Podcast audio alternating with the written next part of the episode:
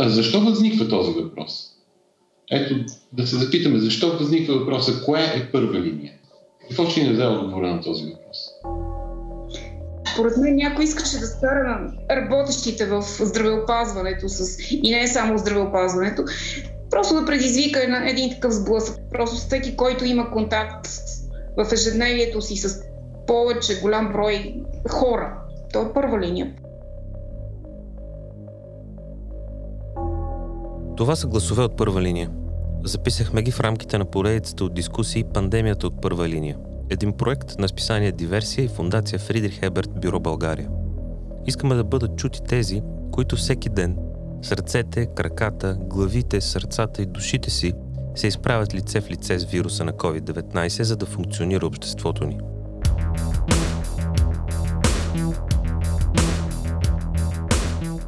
Техните гласове и истории говорят за кризата, но и отвъд нея и поставят ребром въпроси за това в какво общество бихме искали да живеем.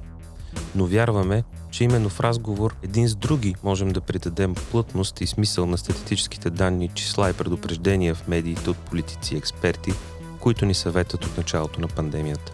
Аз съм Станислав Додов, един от авторите на поредицата на документалния аудиоалбум, който слушате в момента. По него работиха още Калина Дренска и Константин Мравов, чието гласове ще чуете следващите части. Монтажът е на Теодор Иванов, а музиката е на Пролетарии. Започваме от самото начало на пандемията с разказите на доктор Радослав Петков, рентгенолог, медицинската сестра Красимира Механджийска, излекуваният от COVID след болничен престой Милен Миков, социалната работничка Златина Станкова, както и Радостина Александрова, вирусолог и професор БАН.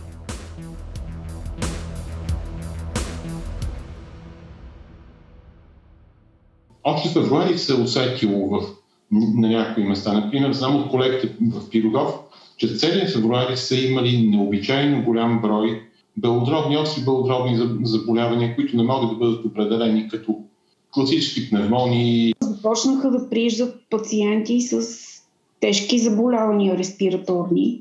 Ние знаехме, че има такова нещо, но очаквахме това да бъде само обикновен грип. И в един момент те станаха твърде много.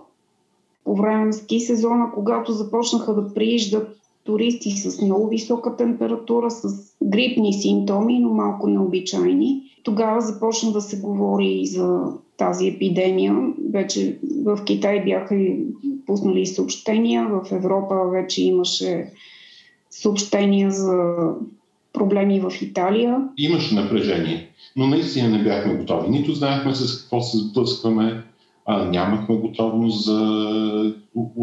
Предпазното облекло беше изключително скъдно. А ние нямахме никакви почти никакви предпазни средства. Имахме няколко костюма в спешния център и няколко маски. Това беше всичко.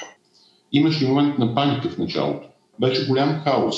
Какво да облечеме, дали това помага, дали това на, на кое, кое точно помага, колко чифта ръкавици трябва да сложим дали въобще трябва да слагаме ръкавици. След това нещата поутихнаха в интерес на истината.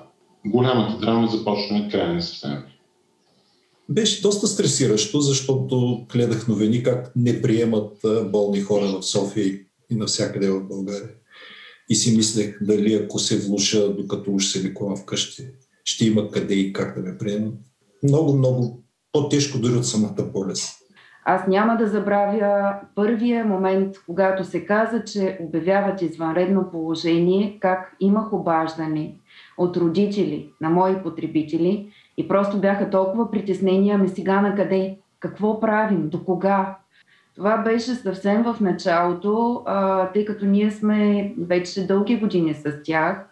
Осъществявахме просто контакт по телефон, но бих казала, че това е крайно недостатъчно за хора с увреждания. И имаше един много голям страх. Значи имаше един момент, когато а, просто те нито искаха да излязат на тераса, нито искаха въобще с някого да комуникират и така нататък. И ако ние започнахме пандемията при доста така равностойни условия преди година и половина, целият свят беше изненадан, целият свят беше шамаросан, въпреки невероятното ни самочувствие, че живеем във времето на големите технологии, че сме в състояние да, така, да направим всичко, за което си помечтаем. Видяхме, че един вирус, който дори не можем да видим и който дори можем да унищожим с сапун и вода, но той може да ни постави буквално притиснати до стената. Пандемията за мен никога не е била един чисто медицински проблем, нито само научен проблем, нито пък само економически проблем. Тя е, за мен тя е преди всичко едно голямо изпитание, един изпит, ако щете един изпит по човечност. И за мен лично най-важното е това ние да успеем да си научим уроците, да успеем да си извадим полка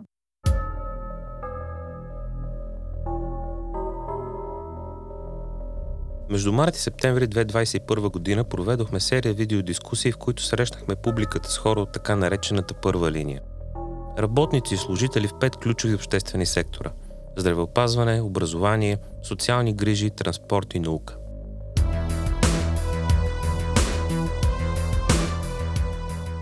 В хода на работата се уверихме непоклатимо в две неща. Първото е, че кризата, която тази пандемия предизвика, не създаде, а задълбочи много и стари, тежки структурни проблеми във всички обществени сектори в обществото ни като организъм изобщо. А управлението на кризата от март 2020 година насетна е такова, че сякаш само още повече задълбочава тези проблеми, понеже вирусът не ни беше достатъчен.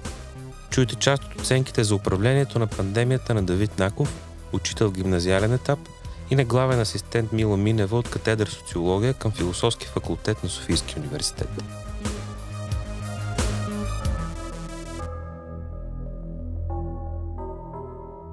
Един от големите проблеми а, на хората, които а, взимат решения, те не успяват да комуникират своите решения, да дадат яснота за своите решения и за своите а, предложения. Давам два изключително така, неприятни примера за мен, които всички знаят.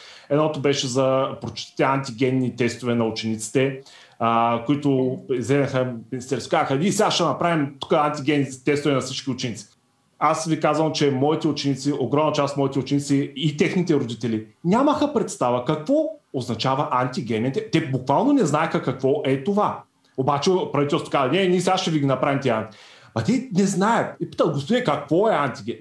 И аз трябва да им обясня. Но на мен никой не ми е казал, че аз трябва да го обясня това нещо. И не мисля, че аз съм компетентният човек, който трябва да обяснява на хората. Съответно, никой не, не поиска. А, това се премълча, завъртя се някъде, не знам кой какво разбра, но антиген тестове на учениците не бяха направени, разбира се, защото се записаха 15 човека от 100 хиляди.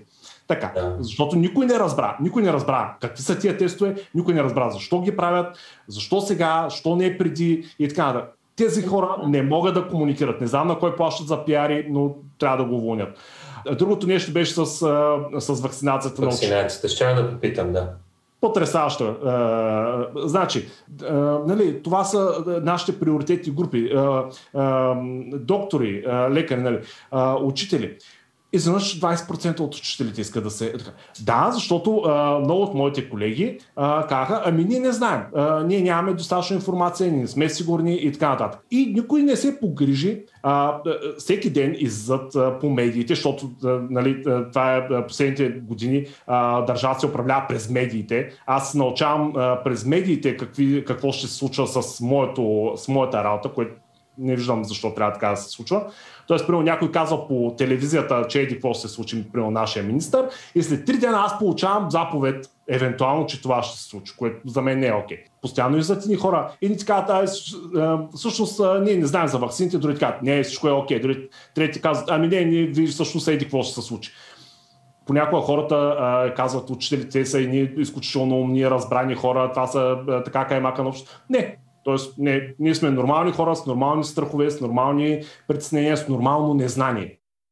Редовното правителство позволи економика и живот да бъдат синонимизирани.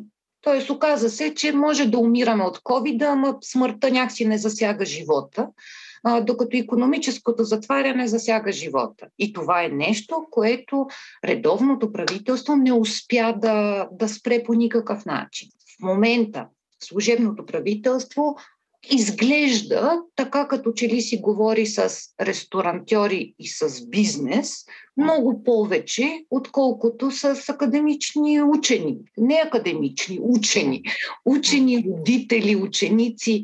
Не, някакси аз нямам нищо против и смятам, че една от грешките на българските публични институции е, че не застанаха много твърдо зад компенсации за бизнеса, чиято работа беше насилствено, разбира се, спряна. А, но едновременно с това смятам, че огромна грешка е това подценяване на цената на човешкия живот. Този вирус е изпитание за, за човещината ни.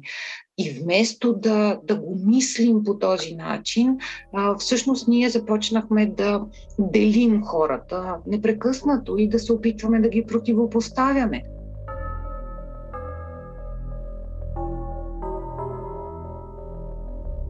Второто нещо, в което се уверихме, докато работихме по поредицата пандемията от първа линия, е, че съществува огромен глад да се чуват историите, опита, мненията на хората, които ежедневно работят за да поддържат обществото ни медицински служители, социални работници, учители, работници в заведения, транспортни работници, културни работници и много други. Те просто нямат глас в общественото пространство. За сметка на това денонощно слушаме експерти, които си противоречат, едри бизнесмени, които няма причина да се интересуват от друго, освен от печалба, и политици, които, раздирани от чуденето на кого по-напред да се харесат, звучат все по-неадекватно спрямо реалните преживявания на хората.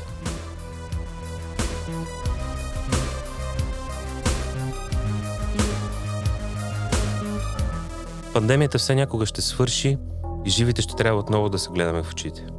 Ще трябва да отидем на работа, да се качим в градския транспорт, отново да пратим децата си на училище, отново да се доверим на социалните работници, отново да ни се прииска да отидем на театър или на заведение и отново все някога да посетим поликлиниката или болницата.